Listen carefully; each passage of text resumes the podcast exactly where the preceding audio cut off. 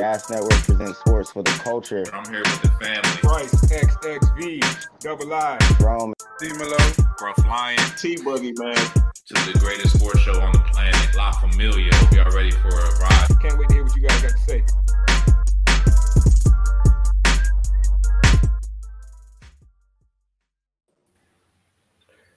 Yes, we are back. It's your favorite sports panel. Gas presents sports for the culture, man. It is I at Bryce XXV Double I, aka Mr. Big League, and as always, I got the gang with me. Let me start off with my guy, Uncle Trumpito. Bottom left, introduce yourself. What's up, ladies and gentlemen? Let's have a great show. You heard me, Uncle Trumpito, 2023 in fantasy football. This shit, that's gonna be my name. It's gonna be the title. So if y'all see me in y'all league, just know that I'm busting scrub lion ass all year long. I don't care if I'm 2 and whatever. Just know that those 2 wins are through scrub lion. Oh, man, G talking greasy early. Ain't even fantasy football season quite yet. My man on it. Yeah, it's going to I don't know, G. I think I got a pretty good track record against you, but I guess Rob can't say the same. And we had a crazy conversation about this on the pre-show, so go check that out. Let's keep it pushing, man. I gotta let my guy get his rebuttal in. Top left, introduce yourself. What up, man? Scruff line, man. Buyer beware, man. Be aware of the liars, man. Be aware of the frauds, man. Wise man told me, believe half of what you hear, none of what you see, something like that. But yeah, man. Beware of the fraud propaganda, man. The fraud propaganda is crazy these days, bro. You know what that is? That's propaganda. That's fraud. Just so you didn't know. Fraud propaganda, ladies and gentlemen. I like it, man. That might be one of those words that sticks around. We're going to see, man. Keep using it, and maybe it'll get picked up, man. Yeah, we need to trademark that, John. We get some cash involved from that. Sound like the next Gas T-shirt. Yeah, it is. Moving down to my guy, bottom right, last but not least, introduce yourself, sir. T-Boogie, man. Hey, same thing every week. Wash hands, wash your ass. Y'all know what it is with me, man. Coach of the Gas Elite, All-Stars, AAU program. We wrapping that thing up pretty soon. We about to have a little awards banquet and whatnot. But hey. I know what it is, man. Let's get this show started. Hey, make sure you let me know about that. I got to pull up to that. Yes, sir. I got you. All right, man. Shout out to the Gas Elite, yo. Wait, you got any single moms there? You got some fans. G trying to be like Drake and Sierra Canyon. But, yeah, nah, shout out to Gas Elite, man. The boys is balling. If y'all don't see the videos on IG, man, follow T, follow the Gas page, man, because them boys are really hooping out there, man. It's great to see. And the growth from the time it started to now, man, you could definitely trace it. So shout out to the team, man, doing this thing out there. So let's jump into it, fellas. First thing on the docket today is them dirty birds call him Julio. Julio's not a dirty bird no more, man. Actually, he's a Buccaneer. Julio Jones to the Bucks, man, with Tom Brady. Hey, yo. I don't know, bro. I feel like this is one of those moves where we're going to look at it in hindsight and be like, how did Julio ever get with Tom Brady? But, T, what you think, man? Julio Jones to the Bucks. Is this a difference maker? Yeah, it's always a difference maker, man. We saw Moss be a difference maker. We saw B be a difference maker. And Julio will also be a difference maker. I mean, it's looking like the thing to do, man. When you're at the end of your rope, end of your career, run to Brady and get yourself a ring. And, looking like that might happen. I mean, NFC's up for the taking. Brady still got something in the tank. You put Julio next to Mike Evans and Godwin, and I guess Gronk is done. He might come back. Who knows? But either way, those are 3 legit targets. So it's a good move. Good move. Yeah. And, you know, I think you brought up a nice point right there with Gronk leaving. Julio could see a lot of those targets. Not that Julio's a tight end, but at this point of his career, he's more of a large possession receiver type. You know what I mean? I can see him kind of taking some of those targets that Gronk occupied. And I think either way, though, we're looking at a match made in heaven with Julio and Tom G, what you feeling about that, man? Are you going to draft Julio Jones in fantasy this year? Nah. My whole thing is how good is Godwin is going to be. I mean, Julio Jones is going to be a great distraction, but I still think Julio Jones is going to be like the third target between Mike Evans and Godwin. I don't think Julio Jones is going to make that much of a difference. I mean, he's going to be great. I think Julio Jones is more going to be like a touchdown mania kind of guy. Like, that's the only reason why. But he is. This time, I think Julio Jones is going to get like at least 13 touchdowns. Ooh, what? That's an over and under for Vegas right there. You hit that, make you some money. Yeah, I thought Julio Jones over 13. Think about it. He's going to be a big body in the end zone. I think that's a great big body. 13. You're thinking. Yeah, nah. He's still. Yeah, you're thinking like generically. You're thinking, okay, the dude's 6 whatever. You know, he's tall. He can jump. You know, yeah, he's a great red zone target. But actually, look at the stats on Julio Jones. Julio Jones has never been a big red zone target. He's a guy that gets a lot of yards. He gets possession catches, yeah, but for some reason he's not effective in the end zone.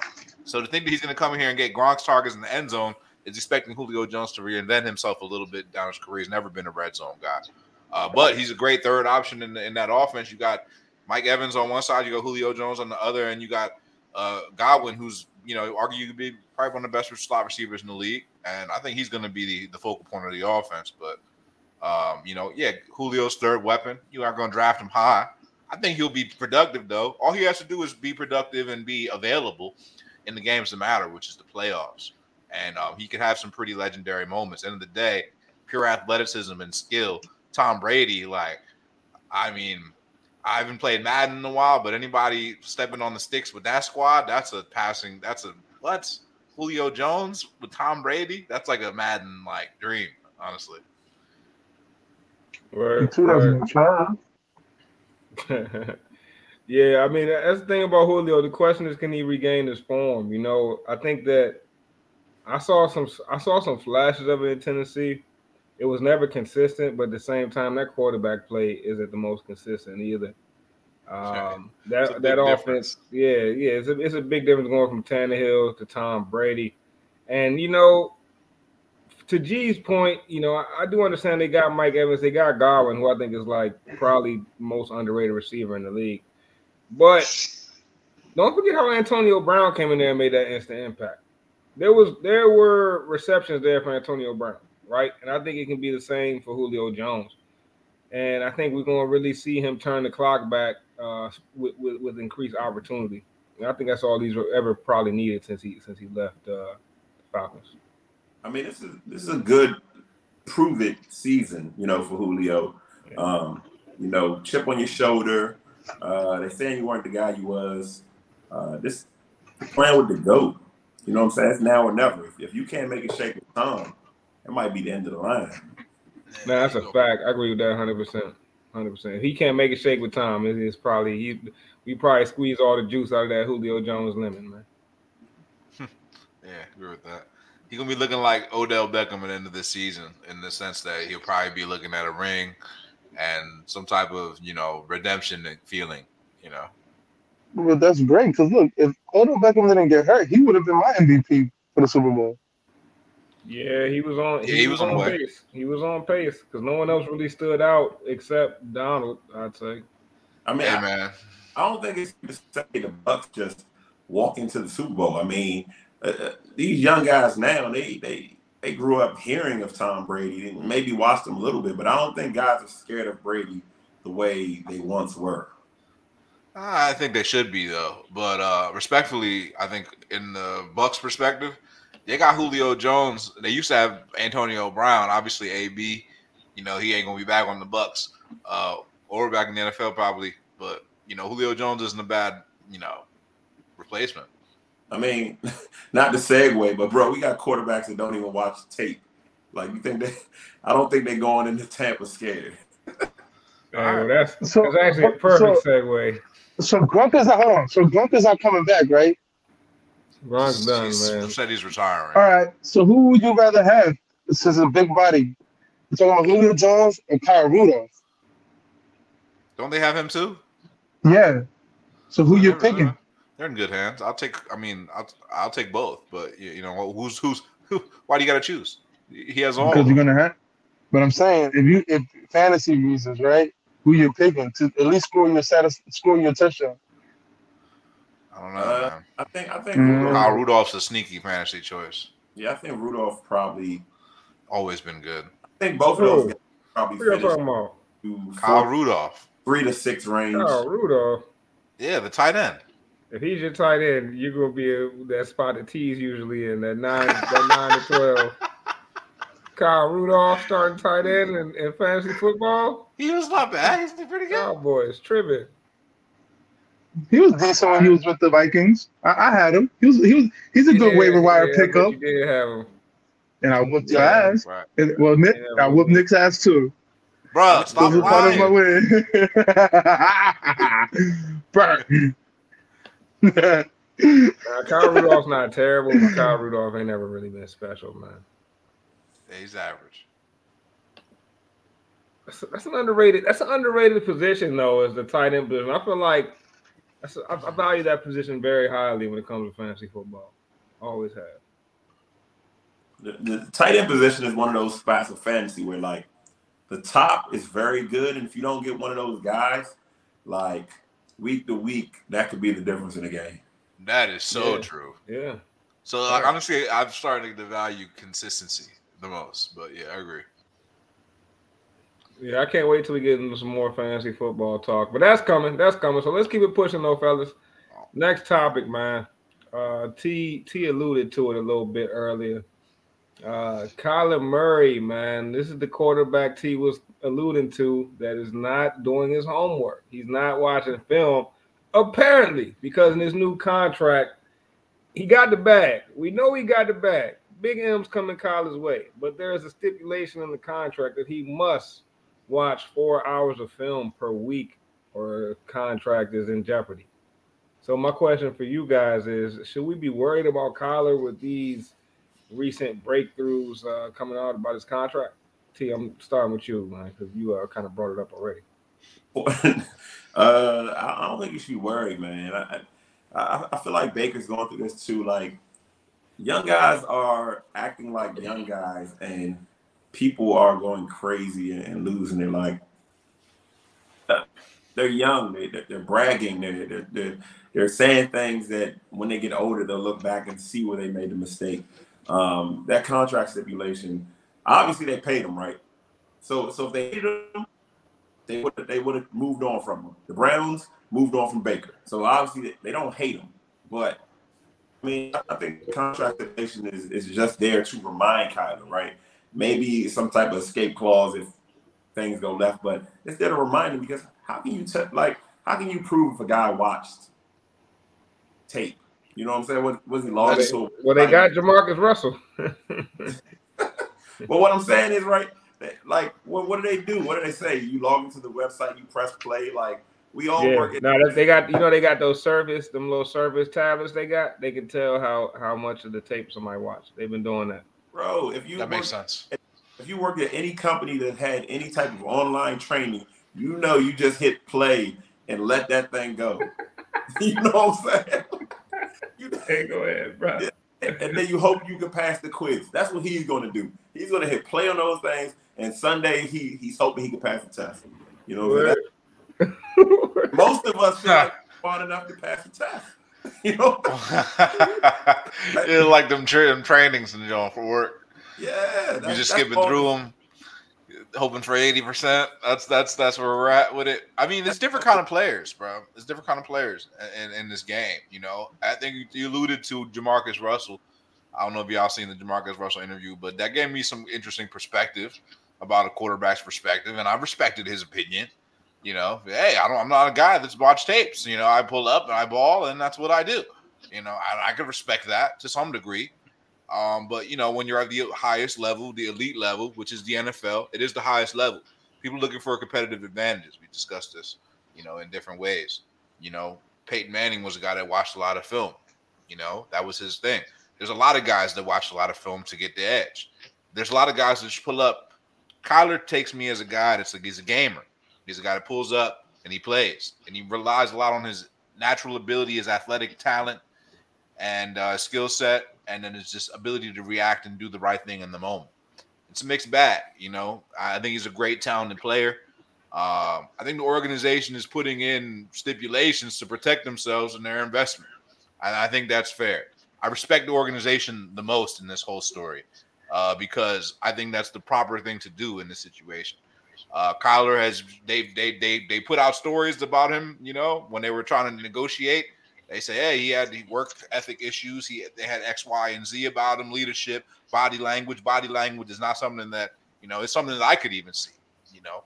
So all these things are true, you know, obviously, right? Now they paid him the bag. Now they say, okay, you know, we want you to walk the walk. You kind of earn this. You earn the bag, but, yeah, you need to – and it's good to put those stipulations in place because then otherwise you end up in situations like Philly was with Ben Simmons. I'll use Ben Simmons as an example. This is a guy that got away with a lot of things, you know, throughout his tenure. And if you give the player too much power, it's good to at least put some pitfalls in there, you know, to help clear you of that potential liability. So I respect this move for the Cardinals. And, yeah, I think you should be a little worried about Kyler. I think he has to step up. I think he's a talented player, but I think he has to step up, you know. But winning it, you know, ends all that talk, so. Yeah, that's a good point. I feel like, I don't know, like I'm worried about this from Kyler because like if okay, there's two things. First, if he was watching the film, right, this would never had to go into contract, right? If he was watching film consistently enough to where the coaches trusted that he was watching, he was regurgitating what he was watching, this would never had to be in the contract. Two, if he actually truly understood NFL defenses, this again would not have to be in the contract. Because if you really understand NFL defenses and what they're trying to do, I really don't have to worry about you even studying that much to begin with. You know what I'm saying? So like, there's two red flags right there for me that makes me and I will say this, right? The play on the field has reflected that to me. Like, don't get me wrong, Kyler Murray. He's a dangerous football player, bro. Like, he's dangerous with the ball in his hands. He's dangerous with the ball on the run. He's dangerous because he can chuck the ball 60 yards on the rope. But, like, I didn't see Kyler consistently beating his own defenses. I didn't see Kyler, like, consistently, like, ripping teams apart. I saw him being a dangerous football player. You know what I'm saying? Kind of like in the mode of a Lamar Jackson. And I'm still waiting for Lamar to get his bag. You know what I'm saying? So, like, you couple this with the fact that, like, we're talking about Kyler can't he's not studying.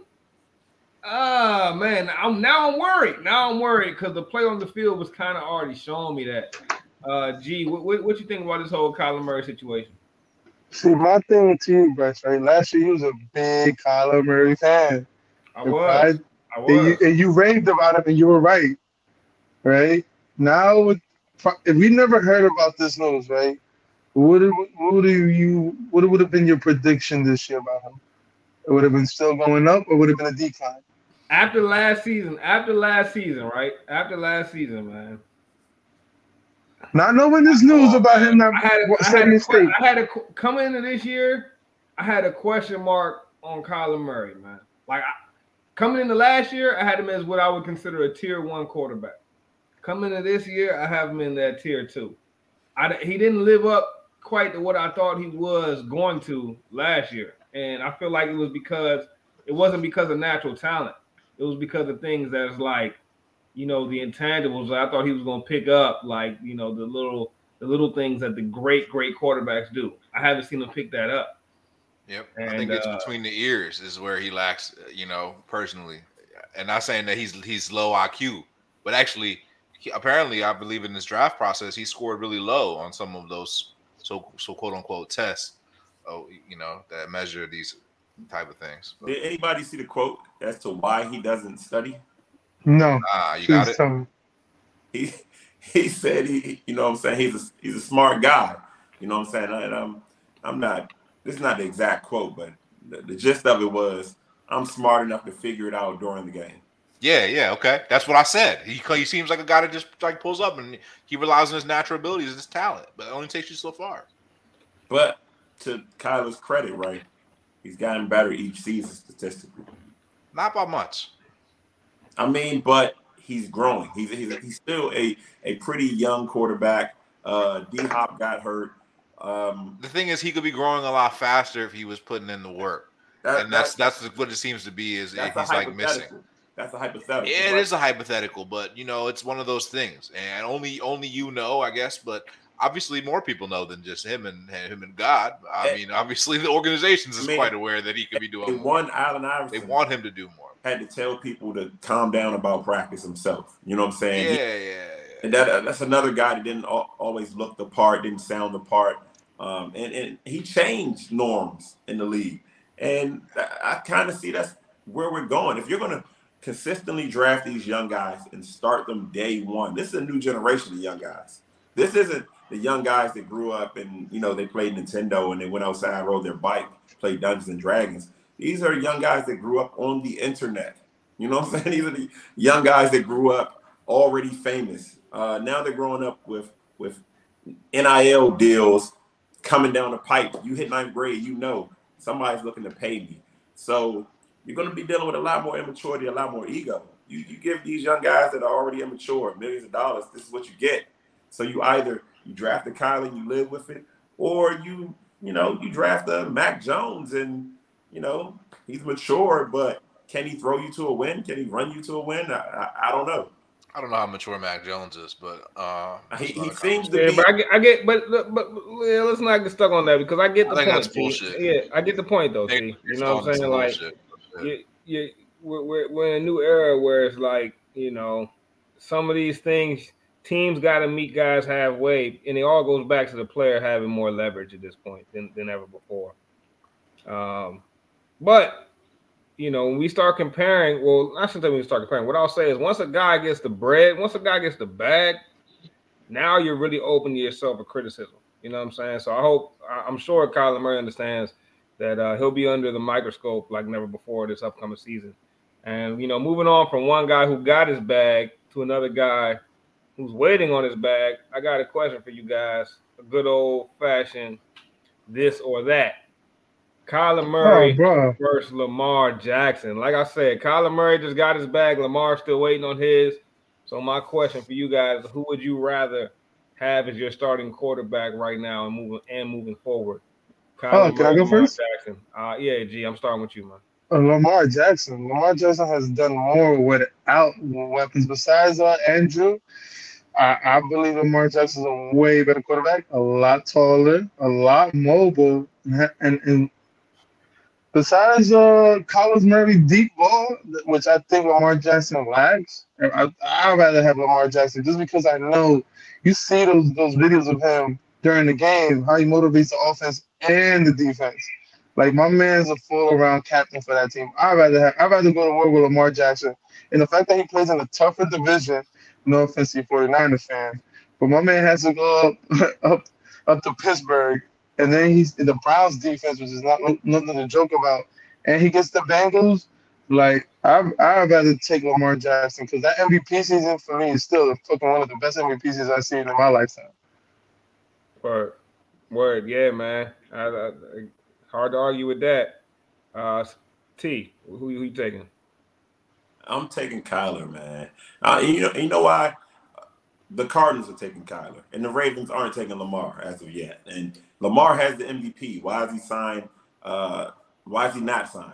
You know what I mean? Like, also, I'll answer that question. Also, hold on. Also, Kyler, regardless of what you want to say about him, has to go against Jalen Ramsey, Fred Warner. Like, he's playing in the NFC West, a much harder division. It's Kyle Shanahan. It's Sean McVay. It's Pete Carroll. It was Russell Wilson. Like, he was battling it out half the games every season. You know what I'm saying? A little less than half. Lamar was going against the Browns. They still haven't figured it out. The Bengals, who just now are starting to hit their stride, and Big Ben clearly at the end of his career. So Lamar did his thing, and I won't discount any of that. I won't discredit any of that. But to act like Kyler is notches, all these notches below is crazy. I think Kyler still is the more complete package. They're both fast cars, right? Lamar Jackson might be a Hellcat, and Kyler might be an S550. You know what I'm saying? He's still fast. He might not be as fast, but he got more options. You know what I'm saying? He's a little more attractive. He's a little more, you know, for the average person. So I'm a Kyler guy. I'm going with Kyler. All right. There were some valid reasons in there. It's hard to once again, it's hard to argue with against the points you made too. So we got one for Kyler and one for Lamar. Scruff, who you taking? Man, I mean, first of all, I'm taking Lamar Jackson. Let's get that right off the bat. Lamar Jackson, the former MVP. How are we comparing a guy who's a former MVP, who's still playing at the MVP level? He carried the Ravens last season. They were obliterated by injuries. Any other team that would have had injuries like that, bruh, lucky to be winning like half your games, bro. They actually were playoff caliber. I think Lamar Jackson has strived still to continue to grow as a player. You want to ask me who am I taking? I'm taking the guy that's showing up to work every day, putting in the work, trying to improve and get better every single day. I'm showing up to the guy. I'm going with the guy that shows up with a good attitude every day, that leads by example, that carries his team up, doesn't bring them down, that shows the body language of a leader and in general on the field at all times. I'm going with Lamar Jackson for those reasons. Now, why is Lamar Jackson signed and Kyler Murray's not signed? Because Kyler Murray probably has a better understanding of leverage. Also, Kyler Murray has an actual agent. Lamar Jackson's representing himself. Now, you want to ask me this or that? Yeah, I'll take Kyler Murray having an agent over Lamar Jackson trying to represent himself in a deal. I don't think that's wise. But maybe he'll prove me wrong. But ultimately, as a football player, I'm taking Lamar Jackson every single time. Some good points made there, man. And it's crazy because, like, G kind of asked me about it earlier. Like he said, I was really big on Kyler Murray. I don't think anyone was banging the table as hard as I was for Kyler Murray. And that was before. And thank you for that advice. Yeah, that was before last season. And if you would have asked me this question last season, I would have took Kyler Murray, no question, to build my team around.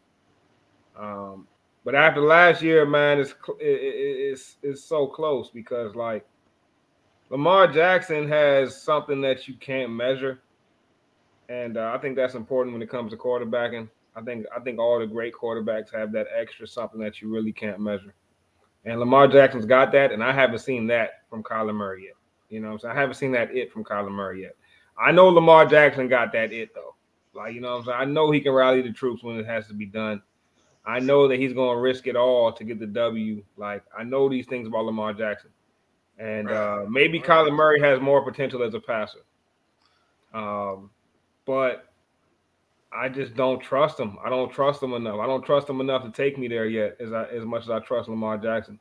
So as of now, I'd have to build my team around Lamar Jackson. And I think both quarterbacks will show us something this year, though. I think both of them. I think this is the year for both of them to really take that next level. I think Greg Roman's going to open up the playbook a little bit more for Lamar Jackson, and I think for Kyler Murray, having this money is just going to allow him to play a little more free, that much more free. And once you playing free with no cares, you know, I think that could be a real positive for a gunslinger. What up, G? You looking a little confused? No, I just remembered something about team. If I'm not mistaken, anybody that has initial LJ, he's very allergic to those initials.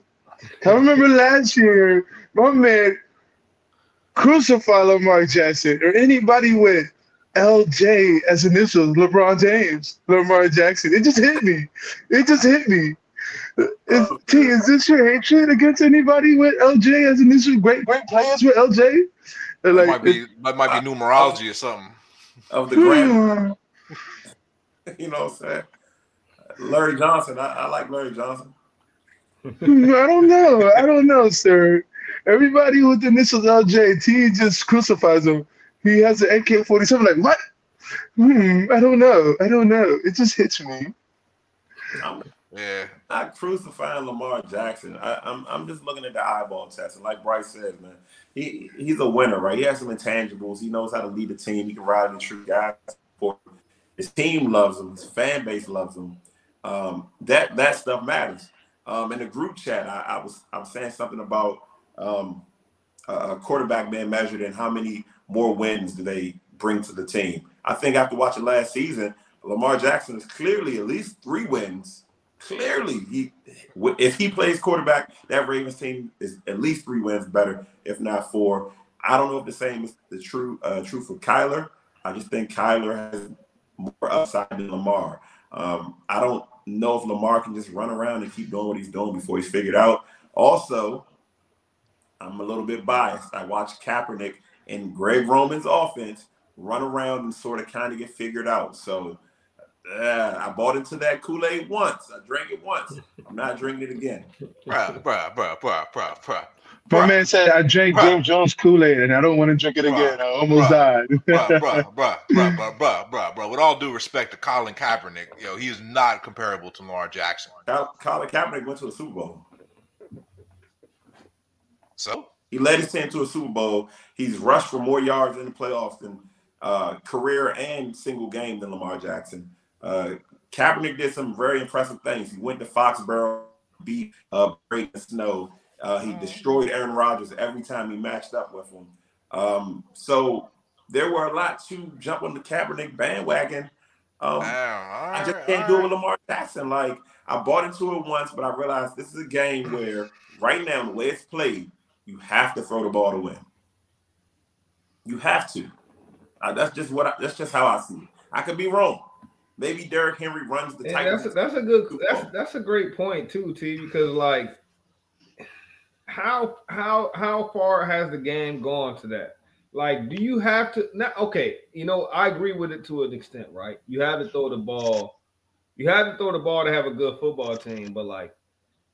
The term to win, like, you know, you have to throw.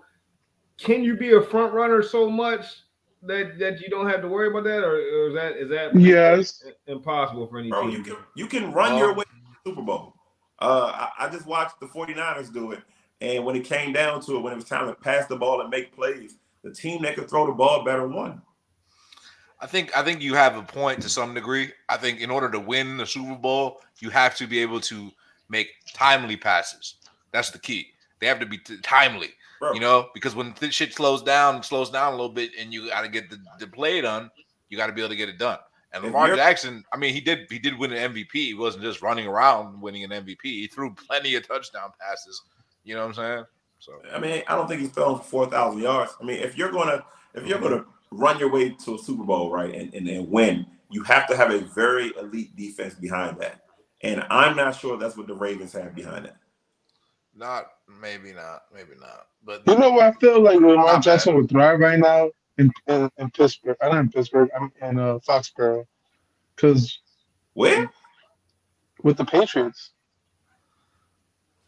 Because look, remember that one game against the Bills?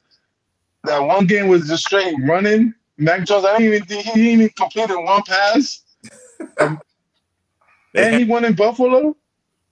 Remember that one game, and that's what I'm saying. That's what I was agreeing to the statement of you technically could go pretty far with just a running game. And imagine if running game, an overall team, man, team football, defense is the key. Team football not dead just yet, bro. Passing the ball means so much in this league. They just paid a man that says he does not watch tape. They expect high school quarterbacks to watch tape. That's what athletic ability and pure talent could get you. It's still worth what $250 even more. Crazy amounts of money, bro. To go to your job and say, "Yeah, I'm not doing what everybody else do around here." Like, yeah, that's crazy. That's really crazy. It's really a crazy precedent. You know, they had this saying back in the day. He used to motivate me. They say, "Hard work beats talent when talent doesn't work hard." They need to change that quote to. Shit. When talent doesn't work hard, you still get $250 million. So you asked. You had me in the first half, my brother. You had me in the first half. I'm sorry. You had me. It sounded good in my head. You had me in the first half. Oh, what? You had me there. Cousins looks like a great quarterback every year. Like, I'm not sure. Like, yeah, but that's another thing about Cousins. Cousins doesn't throw timely passes. He throws timely interceptions, and he makes timely mistakes. I mean, but look, remember when I was saying I'm ranking my quarterbacks, right? I think Cousins only gets 2 wins better, and I think so does Matt Stafford. I think those guys are in the same boat. I think you put Kirk Cousins on that Rams team, you get the same results. No. I think you're right about that. I don't think so, bro, because Kirk Cousins has proved not to be clutched in, like, a lot of moments, and Matt Stafford actually was pretty clutch. I don't agree with that Kirk Cousins not clutch and Matt Stafford is, because until this year, when was Matt Stafford clutch, bro? He never had the opportunity to be clutch. Matt Stafford played the exact – he played for 15 years. He played for the Detroit Lions. He could have made his opportunity if he was what you saying he is. If he was, man, he was playing with a whole bunch of terrible, you know. Matt Stafford did not elevate his game. He didn't go out there and do things that were un-Matt Stafford-like. No, in fact, we saw Matt Stafford in the playoffs make some bonehead plays. Like some picks that should have been thrown. Yeah, you're right. You're like 49ers dropped an interception. Like Matt Stafford was almost not even there. I mean, I just think Kirk Cousins, Matt Stafford, those pocket guys, their team is going to make or break them. Same with Jared Goff, right? Jared Goff just left the Rams and went to the Lions, and he's still Jared Goff. He played the exact same brand of football, but the team's so much worse that they lost a bunch of games. Stafford went to a better team. They won a bunch of games. And that's kind of the gist of it. I don't think if Lamar Jackson leaves – he'll make every team, but he's 3 wins better on that Ravens team. So, like, basically you saying that the Lions were some shit with Stafford, and they were basically some shit also. You know, how much more some shit? I don't know. Maybe, like, marginally more shit. What up, Angie? Me, I'm up. You've been watching tonight, Angie. Yeah, because Jared Goff isn't a guy that elevates your team, right? Stafford is a guy that has the ability to elevate your team. If you get a guy like Deshaun Watson on that Lions team, they win more games. Like, we saw him elevate the Texans. Not so much, but much more than other quarterbacks were. But and that's the difference, though, in the NFL, though. The margin for error, for success and failure is mighty slim in the NFL. You could say that about the NFL more than any other sport. Think about that whole Saints thing where they were griping about the penalty and all this. The reason. And then the Brady-Tuck rule, all these moments, these seasons were defined by these small little moments. Bro, there's a reason we saw Peyton Manning go to, handpick his team and go to a team that kind of just needed a quarterback. There's a reason we saw Tom Brady go to a team. The Bucks didn't play much better, but Tom Brady played better than Jameis. You go from 30. Well, the Bucks did play much better. It wasn't no 30 touchdown and 30 interceptions. The quarterback played different. That's the only difference. The team still was the team. You just cut down the interceptions. In fact, Jameis' offense might have been a little bit more dynamic than Brady's. I don't think so, because Godwin wasn't the same Godwin that he played with Jameis. If anything, Godwin's play got a lot better. Bro, Jameis threw for 5,000 yards with them boys. Yeah, what are you talking about? I didn't feel like Godwin was someone you were scared of being playing around with. I mean, I didn't draft Godwin. That's because you ain't know about it. It's because you ain't know about it don't mean it wasn't true. He was the best receiver. He was one of the best receivers before that. At least a couple years before that. I don't know, my boy. All I know is that Jameis threw for over 5,000 yards. In fact, Jameis got the 9th best passing season in the history of the NFL. That year with the 30 interceptions? 30 touchdowns? Yeah. That shit's so funny to me. Bro, that's the thing, man. That's the problem with society these days, man. You know what I'm saying? You throw 30 touchdowns, 5,000 yards, and you lighten up. You know, but you know, you make a couple mistakes and shit. Now you can't live and shit. Now you a joke. Yeah, because those 30 interceptions just offsetting your touchdowns. Now if you got a great defense. But then that's the point. They didn't have a great defense. No, yes, they had a good defense. But so why is that not the defense's fault? Like that's all on Jameis. Yes, that's on Jameis. If you keep giving me short fields and I keep being on the field, obviously my defense isn't going to be as good. Hey, bro, but at the end of the day, if I put up 30 tugs and I throw 30 interceptions, like at least get 15 stops. He said go half for half. Fucking meet me halfway. I mean, you know, get a couple stops for me. Defense, yeah, shit. I'm throwing tugs. Like so. Let me wrap this up. I do think Lamar Jackson is a better quarterback for the Ravens than Kyler Murray is for the Cardinals. But if I had to start fresh, I'm taking Kyler Murray. Man, if it was Madden or something, you know, Kyler Murray would be a great choice. You know, you could control what goes on in here, but you can't. And that's what I'm saying. Obviously, why you got to put clauses in his contract. We don't see Kyler on the field making a bunch of bonehead plays. He ain't putting in the work, man. Yo, one thing about this universe, bro, like the shit always got to add up. If you ain't putting in the work, it's going to reflect. Bro, more than likely, poor work habits is contagious, and you probably have vets in the locker room complaining. But the guy... I'll say this, though. If Lamar Jackson had the weapons that Kyler Murray had, forget about it. He wouldn't forget about it.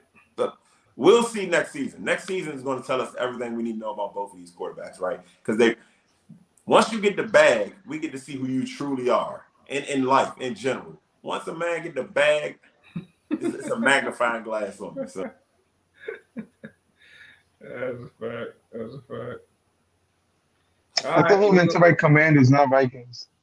We're gonna see what Kyler Murray really is if that theory holds true. So I'm excited to see it. Like I said, man, I think he's going to bounce back. I think he's going to play free. But I also think Lamar Jackson will ball out, too. I rock with both of them young boys. So let's keep it pushing, fellas. Let's go over to the association for a second, man. NBA. A couple major players, major key players on the trade block right now, with the biggest one being Kevin Durant. Seemed like KD been on the trade block for a little minute now. I don't know if they're gonna really move him or if it's just they just trying to gauge what they could get on the open market. But the most recent rumor is that the Boston Celtics have reached out to the Nets in an effort to get Kevin Durant, and they're offering Jaylen Brown. Jaylen Brown tweeted out, "SMH, shaking my head, just SMH." That's all the tweet said. But when that rumor comes out and then Jaylen Brown tweets SMH, you got to imagine that there's some truth to it. So my question for the panel is that enough for KD? Who wins this trade? Apparently it was KD, Derrick White, and one first-round draft pick. How you guys feeling about that? Is that enough for KD? Too little? Too much? What you guys thinking? Let's start with T. We ain't started with you yet, I don't think. I mean, it's a win for anytime you can get KD, it's going to be a win for whoever gets KD. That's just how that's going to go. But I don't think the Boston should trade him. I think Boston's better without him. I mean, it's a team that just came from a championship. If you're just giving up Jaylen Brown, that's one thing. But odds are you're giving up a bunch of first-round picks. You're probably giving up Brogdon and Gallinari or, you know, one of your young guys, Grant Williams, something that you were going to build around.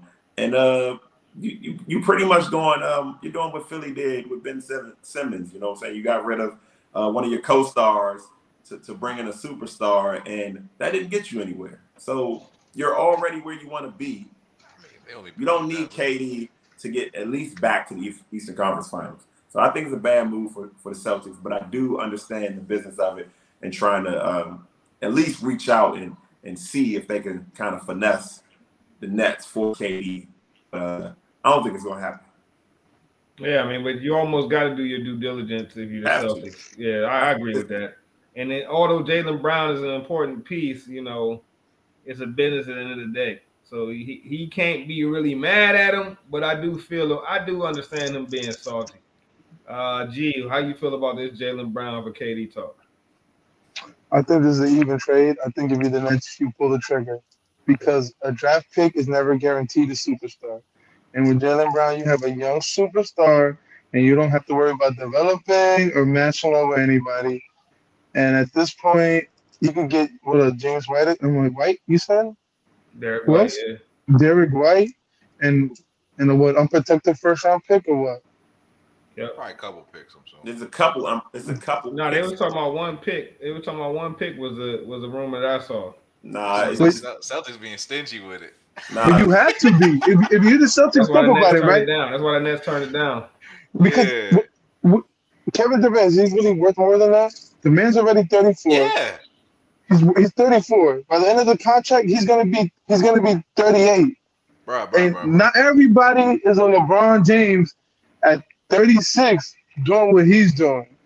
So at this point, I think there's an even trade. That Rudy Gobert trade just offsetted everything.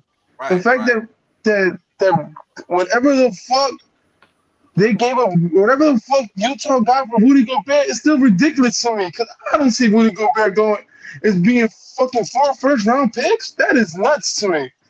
But the Timberwolves do nutty-buddy shit anyways. They drafted Karl Anthony Towns, and look how much that panned out. That shit is a dub. And my point of view, I think if you're the Boston Nets, if you're Boston or the Nets, you pull the trigger on both, because you get Jaylen Brown, and then you get Jason Tatum, KD. At this point, you need someone that doesn't mind playing second fiddle, because clearly we all agree here that KD doesn't mind being the second man on a good team. You don't be second fiddle to Jason Tatum, bro. So what he was when he was with Golden State, he was the dog. He was a star. Nah, he was. But like, was that his team? Second fiddle has like a very. But was that his team? Well, was that his team though? It wasn't his team. That's what I'm trying to. That's what I'm trying to refer to. He was allowed to be a hired gun. Like it was his team, bro. But look, the pressure of being his team is not KD. No, it wasn't. No, it wasn't. So we all said Steph Curry's team. Draymond and Clay's team, bro. No, that's what we all said. KD's team, bro. No, it was not the fuck. Wasn't to let KD go. Like the last shot was going to KD. Because that was your gunman. And that's what I'm saying. You want Jason Tatum and KD together. At this point, who the fuck is stopping that? Sometimes. It takes the pressure off of both players. So if Boston needs this trade, it takes the pressure off of Jason Tatum, and it takes the pressure off of KD being, oh, that's my team. I got to run it. Because clearly KD ain't that kind of player. I mean, but this is under the Jaylen Brown doesn't take another step forward. Yeah, that's true. Honestly, all right. A young guy. Yo, let me jump in on this, man. Because all right, I'm gonna jump in first from the Brooklyn Nets perspective. You a fucked up situation, man. And people out here trying to offer you peanuts for KD, bro. Like that's unacceptable, bro. When Rudy Gobert goes for 4 first-round picks and a million players and all this stuff. You're gonna get a haul for KD. So you mean to tell me that I'm trading Kevin Durant, one of the top 3 basketball players in the universe, and you try to offer me DeAndre Ayton? Nah. So that ain't it. So Jaylen Brown coming across my table, and I'm listening. I'm listening to this conversation because this is the best offer I've got in terms of the most tangible piece for it's a fixture of a deal. Because like I said, you want to deal uncertainties. Now with the history, the Nets have a very bad history dealing with Boston. Let's not forget that they got ripped off. They gave them old Paul Pierce and KG and robbed them for their future, and that's the same future that they used to draft Jaylen Brown and Jason Tatum. So it would kind of be fitting for Jaylen Brown to end up on the Nets because he was probably supposed to get drafted by them anyway because they used their assets that he robbed them for. All right, so now it's time to get even. So I do think there is some legs here because Jaylen Brown's a great player. Not only that, I think Jaylen Brown could be a better player on another team where he's not under another spotlight of another dominant wing. Also think that KD will be a good fit in Boston because he's got to show up and he got a ball. They already have a culture, a very established culture that he can't fuck up. And that's the most important thing for him because he's not a culture creator, but he is a baller.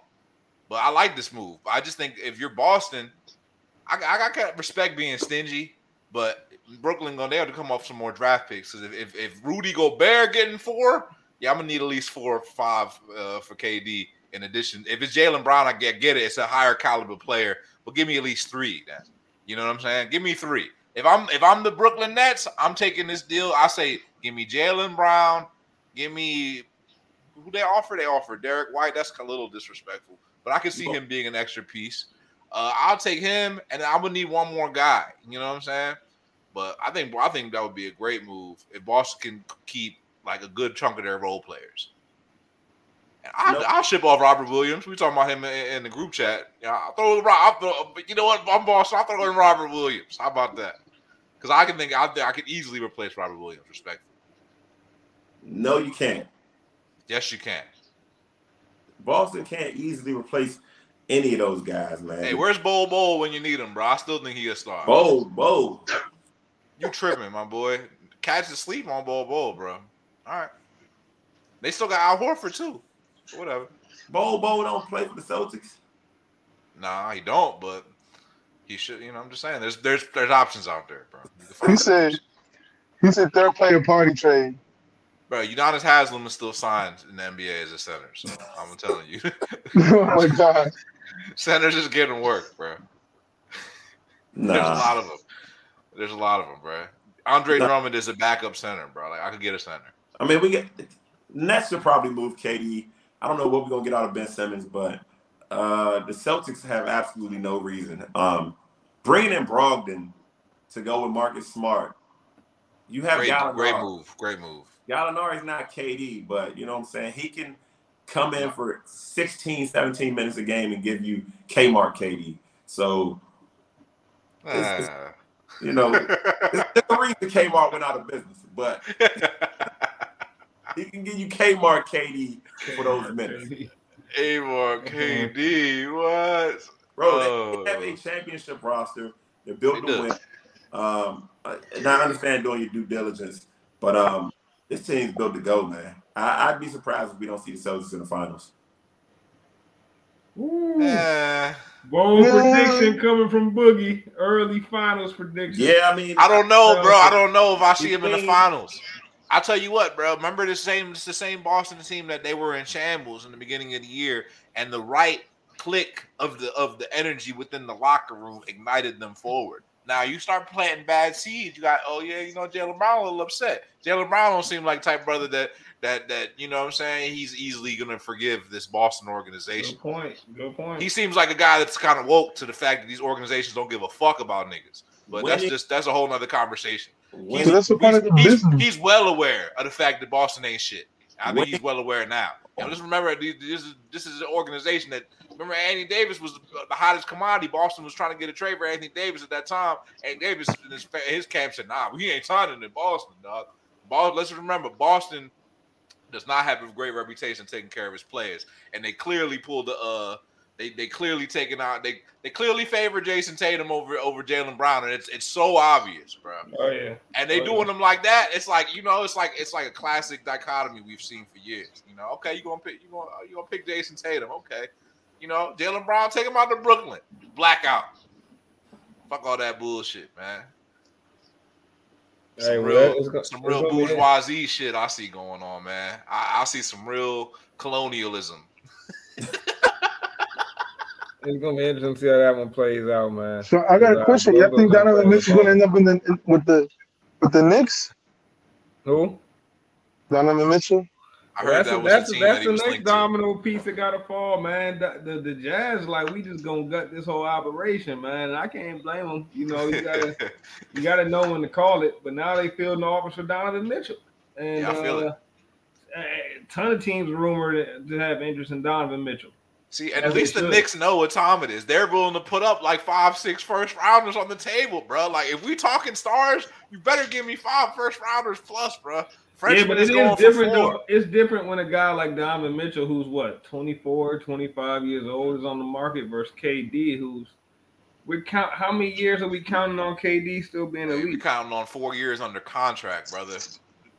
Yeah, but how many of those years are going to be elite? If I'm trading 6. I'm supposed to be trading 5 or 6 first-round draft picks. Like, I'm gonna need a guaranteed finals appearance for that. Like, personally, if you're at Boston Celtics and you're trading for KD, well, you're gonna be in the finals for the next 4 years. The Celtics will never give up that many first-round draft picks to get a player that old. They wouldn't do it. Because they're a good organization. They're wise. But any organization that does, man, like. Bro, you get KD. You got to make the finals that next year, because I'm paying too much not to. Because there's a chance Let's be honest, bro. KD, I'm not gonna call him oft injured, but KD hasn't had a lot of nagging injuries over the past few seasons, man. So like, you're getting a guy that, okay, 4 years under contract. All right, let's say one of those years he's hurt for, two of those years are elite, and you know, then you're stuck with the last 2 years of the contract. Still you never know how that's gonna play out, bro. There's a lot of unknown for a guy that's 34 for that many assets, bro. So yeah, but if you're the Boston Celtics, you're in win now mode, right? You were literally just in the championship last season. Your best player, Jason Tatum, who's young still, but he's emerging into his prime. You could say he's stepping into his prime. Why not bring in a side? Why have a sidekick that's growing still? With we were in win now mode. You know what I'm saying? I respect it. I think you're hoping for a D-Wade Shaq situation where KD comes in, and even if he's a shelter, Tatum has enough to get the team to where they need to go. But I don't know. I wouldn't do it if I'm the Celtics. Like, I'm just against a team that they can get over the hump without KD. I want to see them earn that championship. I don't want to see them trade for it or buy it. I don't think so. I don't think they can get over the hump. I think if the Bucks come in stay healthy to the playoffs, I think the Bucks are going to the finals next year. I think, you know what I'm saying? You got to get past the Greek Freak. I think if Greek had his second option in Middleton, I don't think the Celtics are good enough to beat the Bucks. I personally think the Bucks are winning the East. I agree with that. But if KD goes on the Boston Celtics, ain't no way in hell that the Boston Celtics ain't the fucking favorites, bro. KD is not enough to get past a healthy Milwaukee. Giannis, but I think KD with Jason Tatum, even battle. Is an even battle. And them guys, and I think it's an even battle. It'll be an even battle. No, I think it's an even battle. Nah, I don't think. I think they're even. I don't think one is better than the other, but I think we're gonna have a matchup. But I personally don't. We all said here not too long ago that if Middleton was playing, that the Bucks were gonna beat the Celtics. Yeah, but we just watched KD get his soul taken on the court. Like, we watched the life come out of him out there, and because we finally got to play with his team for the first time. All I'm saying is, that dog mentality that you might need to get past a Giannis, you don't know if KD's gonna give you that. I think KD will give you that. I personally don't think KD is a soft player. I only said second fiddle because it's not his team, and that's what I'm saying. You want to go, and then what Scrunch said earlier, he's a markman. He's basically a 007. Yo, I just need you to kill and bounce.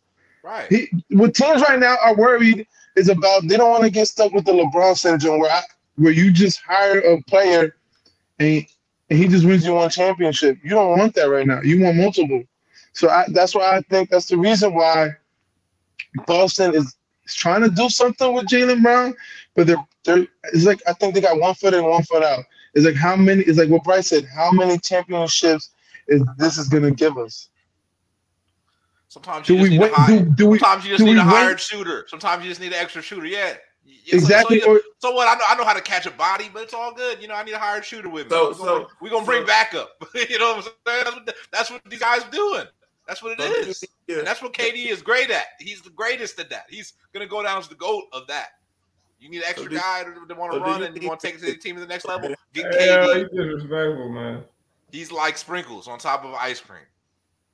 Nah, bro. It's like trading Jaylen would be like leaving your girlfriend that, you know, has a good career, had good grades, got the good upbringing, yada yada yada, for the IG chick. You know what I'm saying? Kanye did it with Amber Rose, right? Yeah, that's fact. Remember, Kanye West did it. Yeah. He ended up with Kim Kardashian. And then that bitch broke his heart. Puts it over the top. KD's like all regular. Burger, I bacon on that. It's automatically better with bacon. Well, that's KD. Next one automatically better. KD is bacon, bro. Yeah, you can eat bacon in its own meal. Yeah, but it's great on top of burgers and things like that too. All I'm saying, right? If you're busting something, what are you waiting for? You want to win a chip? Are you waiting for the Bucks to get old? Of course. Yeah, I think you're right, G. Like, if you bust out something, what are you waiting for? Are you waiting for the Bucks to get old? Are you waiting for Golden State to get old? But if you want to win now, you're going to have to. You can't wait for all that. You can't wait for that. Giannis, exactly. That's why you got to go now. You got to go hire a paid assassin. Because I personally think the Bucks are winning the East again. If Middleton never got hurt, that is I can see it happening. For the Bucks. I can see it happening, but they got to have a healthy Middleton, bro. Man, I think Bucks are about a year or two away from looking like Utah and blowing that shit up. Nah, hell no. All right. Because as long as you got Greek the Freak, we could always build around. Yeah, right. There you go. Let's start with that. As long as you have Greek the Freak. So when you don't, you're fucked. There you go. So but he's not going nowhere. Clearly, okay. Clearly he's not leaving because he signed a contract, and the man will tell you, like, yo, I don't want none of that extra shit. I just want to play ball. And that's the only player right now in the league where I believe him. Like, yo, the man doesn't want to leave. Yeah, for now. It's not for now, bro, because he could have left. He could have clearly left. Hey, until somebody, somebody mishandles an injury or something happens. Bro, you're talking about a foreigner that does not care for that shit. And this is something that we tend to forget. He is a foreigner that doesn't like the glitz and glamour. He's a blue-collar man. Okay, literally, a dying breed of players that you don't see no more. All right. Okay, so he's a foreigner. You can resting your laurels on the fact that he's a foreigner, so he's gonna enjoy him. I'm resting my laurels that he's a blue-collar player that doesn't want none of that shit. Okay, so he's not Americanized. All right, so let's say the owner makes a scandalous comment about Greece or something. But that's not happening. He's not playing for the Clippers. Hey, man, I'm just saying, shit happens, bro. There ain't nothing guaranteed, bro. I mean, anything could happen. I mean, that's part of this equation, and that's another reason why you probably shouldn't trade with KD. Bryce mentioned it. Like, bro, the injury potential, you could really blow up your franchise and get a guy that, play 30. Like, 34, man. I tell you, old age is an injury. I was on the court today taking some shots, you know what I'm saying? And, young kids looking at me like, get your old ass off the court, man. No contact injury. Old man out there. I had to bring my son up here for y'all. Like, what you mean? But that old age is injury, man. And KD is, I was just watching KD hoop, and he still doesn't look as explosive to me. Luckily, his game isn't predicated on athleticism. He's a shooter. At the end of the day, he can get if he can create space, if you can run off a screen, he can cause some damage. But I don't know if you give up on Jaylen Brown and Jason Tatum, like that combination. That they seem to have figured it out. Hey man, I say that'd be the best thing that ever happened to Jaylen Brown, and he get traded from the Celtics. Well, know your history, young brother. The Celtics been doing shit like this for years. Bro, don't think they haven't been bringing in hired guns for years, bro. Look at the old Celtics teams. That's what they're built off of. That's how they got banners. Half 90% of their banners were built exactly like that. Bringing in guys like KD. I'm gonna give you some history, bro. T-Mac did not want to play. He did not want to play second fiddle defense, and that's kind of what you're saying with Jaylen Brown. And them boys was cousins. Then them boys was cousins, right? So both of their careers, I think, were not better off without each other. I think if those two would have stuck together, they could have created something super powerful. But, that ego, what they say, pride come before the fall, right? They both had some great seasons, but they both are going to be mentioned with, like, those second-tier greats. Yeah, but now T-Mac's mentioned as one of the best scorers of all time. Vince Carter is also a Hall of Famer. And respectfully, Jaylen Brown has been talked about like he's a sidekick, but he's not a sidekick. Well, that's what I'm saying. You're talking about individual accolades that some people won't care about. You know what I'm saying? One of the greatest scorers. There were a lot of great scores, right? Vince is one. He obviously cares. He was tweeting. He's shaking. He's shaking his head, ain't he? So obviously he cares about something. He doesn't. He cares about the way he's being treated. He cares about the fact that he's being shopped after he had the greatest season of his career. He just walked up to the championship. He's paying attention to the fact that Jason Tatum's on the banners when he walks in the stadium. That is a emotional response. He's noticing all that shit. You know what I'm saying? Yeah, I think they both dating R&B divas. You know, I'm sure they're both winning in life, but you know, I think he might feel some way about that. I'm not saying he don't feel a way. What I'm saying is he's young enough to not have the wisdom to know, bro, you can go off on your own and try to win on your own. We saw what happened when the Thunder split up. Like, you can go off on your own and be the guy. You end up like Harden, still chasing the ring, chasing Jaylen Brown takes me as a man of principle. He takes me as a guy that he doesn't necessarily doesn't. You know, yes, he takes me as a man of principle, and he takes me as somebody that does what he feels like he needs. Yo, man of principle, how you get that from though? I haven't got. Hey, I know. I do like Jaylen Brown. Know his character. A man. I think Nicky's just mad that this is not a man of emotion. Tweets shaking my head.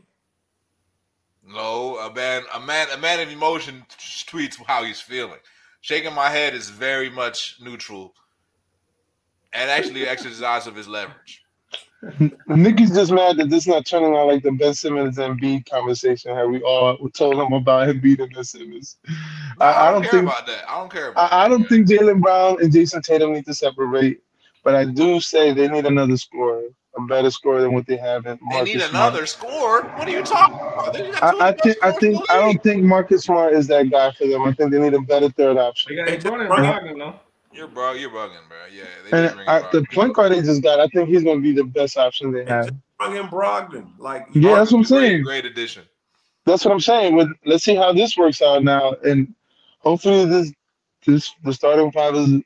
I'm telling you. If this Celtics team goes, let's say they don't get KD. This Celtics team goes this season and they don't win the championship this year and they're looking to shake up. The first thing they're going to be looking when they do to shake up is trade Jaylen Brown. Jaylen Brown's always going to be the first one to go.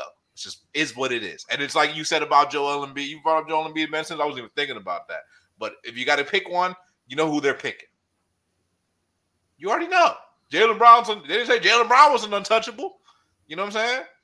Well, Phoenix clearly did that. They said, nah, we're not trading Devin Booker or Chris Paul, obviously, so you can get our third best guy. Boston didn't do that. They said Jaylen Brown's untouchable. No, they said Jason Tatum is untouchable. They didn't say that about Jaylen Brown. I mean, Jason Tatum probably sell more tickets, man. Like, you know, his stats wasn't. I'm telling you, bro, there's so much colonialism within the choice of Jaylen Brown. I mean, Jason Tatum being the primary poster boy for the Boston sports media. Because that's probably something that the fans could embrace a little bit more for the demographic. You're a light-skinned boy. Thank you. Hey, man. Well, on that note, I think that's a good point right there for us to wrap it up tonight, fellas. Good work on that conversation. I think however it ends up, man, if Jaylen Brown and Jason Tatum don't end up staying together, we'll look back at it like, how did Boston ruin that? Because I think both those two players got a chance to be something special. But, hey, good stuff tonight, fellas, man. As always, you know, we're here each and every Tuesday. Follow the gang at Good Ass Sports. Follow all of us individually. You see the taglines in the bottom left corner. Hey, man, like T said earlier, Gas Elite going crazy. Keep up with them boys. Class of 2031, right, T? Class of 2031 coming strong. It's crazy how, like, the classes get, like, they're probably talking about somebody in the class of 2040 right now. Some little baby out there doing push-ups or something crazy. See? But, put that back up. Put the comment back up. That's how I know. That's how I know he's a man of principle. Thank you. Thank you, B. Word. Hey, but you guys know how we end each and every show, fellas. Sports for the culture. Sports for the culture.